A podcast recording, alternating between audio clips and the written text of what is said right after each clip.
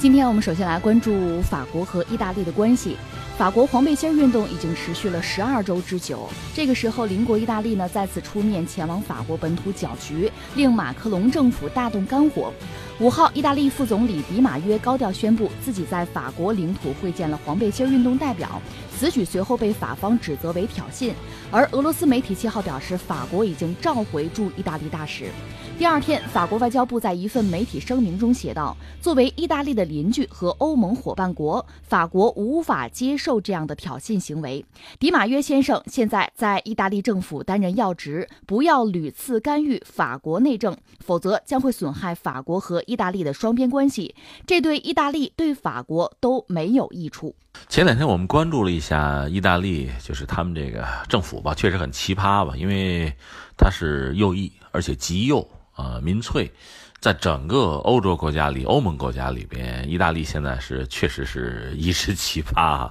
呃，这么说，比如说法国当年大选的时候，如果不是马克龙，是这个勒庞上台的话，应该说也是这个路数。但是是马克龙上来，马克龙还是喜欢欧盟，嗯，统一的欧洲。他还是维持了传统的法国政治家的这个路数，只不过现在马克龙遇到很大的问题。这个问题咱们平心而论，也不是他一个人造成的，也是和之前就法国就是，这真是一个积习难改啊，积重难返的一种状态。就是之前的很多问题累积到马克龙这儿，结果发生了问题，就是黄背心黄马甲。那么公众有各种各样的诉求，这个诉求呢不尽相同，甚至彼此矛盾。但是说到底呢，是对一直以来的法国的政局、呃法国的经济状况，包括这个社会公平问题啊、分配问题感到不满。这个也包括在全球化这个进程之中，你不能说法国人没有得利。你作为一个发达国家，他也得利，只不过呢，呃，得利这个红利的分配上呢，应该说是极端的不均衡吧，不公平吧，这样给法国的中下层民众带来很大的意见，就是很有情绪，利用这个黄马甲的机会呢，就等于说是有表白表达，这样闹了十二个星期以上，马克龙现在这个事解决不了，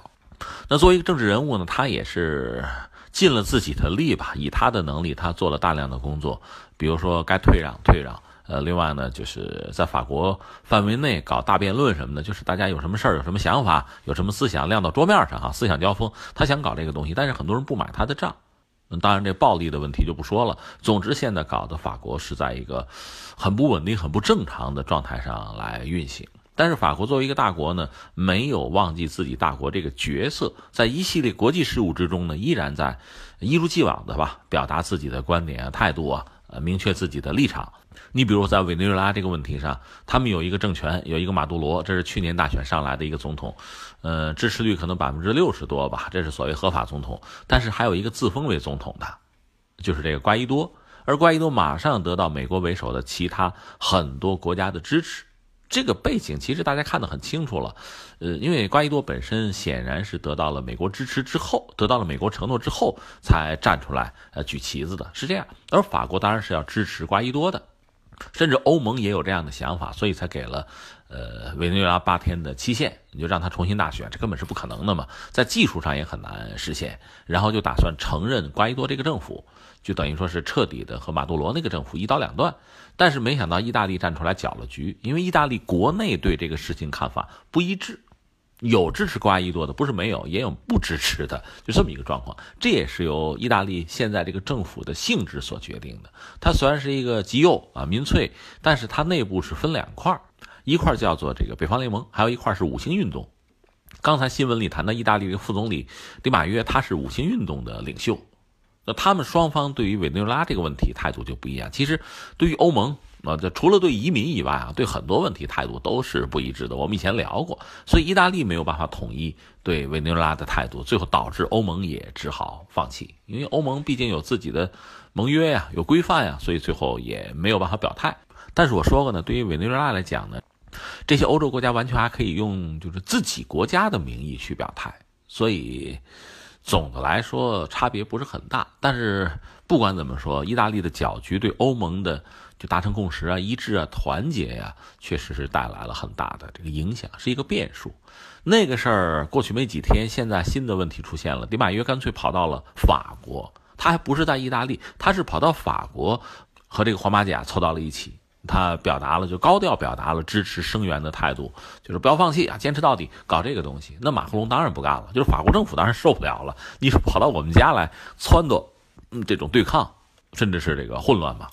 所以。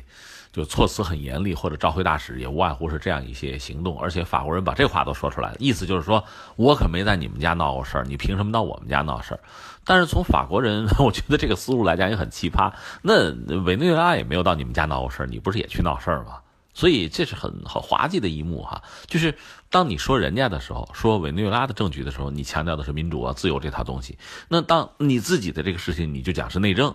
是吧？意大利如果说呃支持黄马甲。支持政府的对立面，你就觉得是干涉或者影响了我们的内政，这个确实有点说不通。但是从法国人的逻辑或者西方人的逻辑来看，委内瑞拉那是专制国家，我们是民主国家。因为这个是民主国家，所以这就叫内政，不叫民主了，非常有意思。确实也很很搞的一个事情哈。但是由此我们看到，意大利确实也也很奇葩。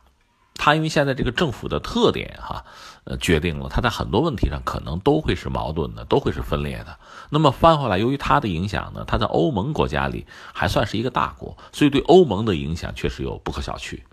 可以想见，在未来相当长的时间吧，就是欧盟对于对外事务吧，很多问题，不管是中东啊，对美国，甚至对于中国、俄罗斯，就很多问题的看法，在达成一致难度就不是一般的了。因为以前还有一个英国，英国毕竟跟美国走的比较近。英国作为欧盟里边很重要的一个成员嘛，它又是联合国五常之一，所以从这个角度讲，一方面它会导致欧盟在一些重大问题上会有分裂，但是呢，达成共识也相对我觉得要容易，因为英国影响力大嘛。那英国要脱欧了。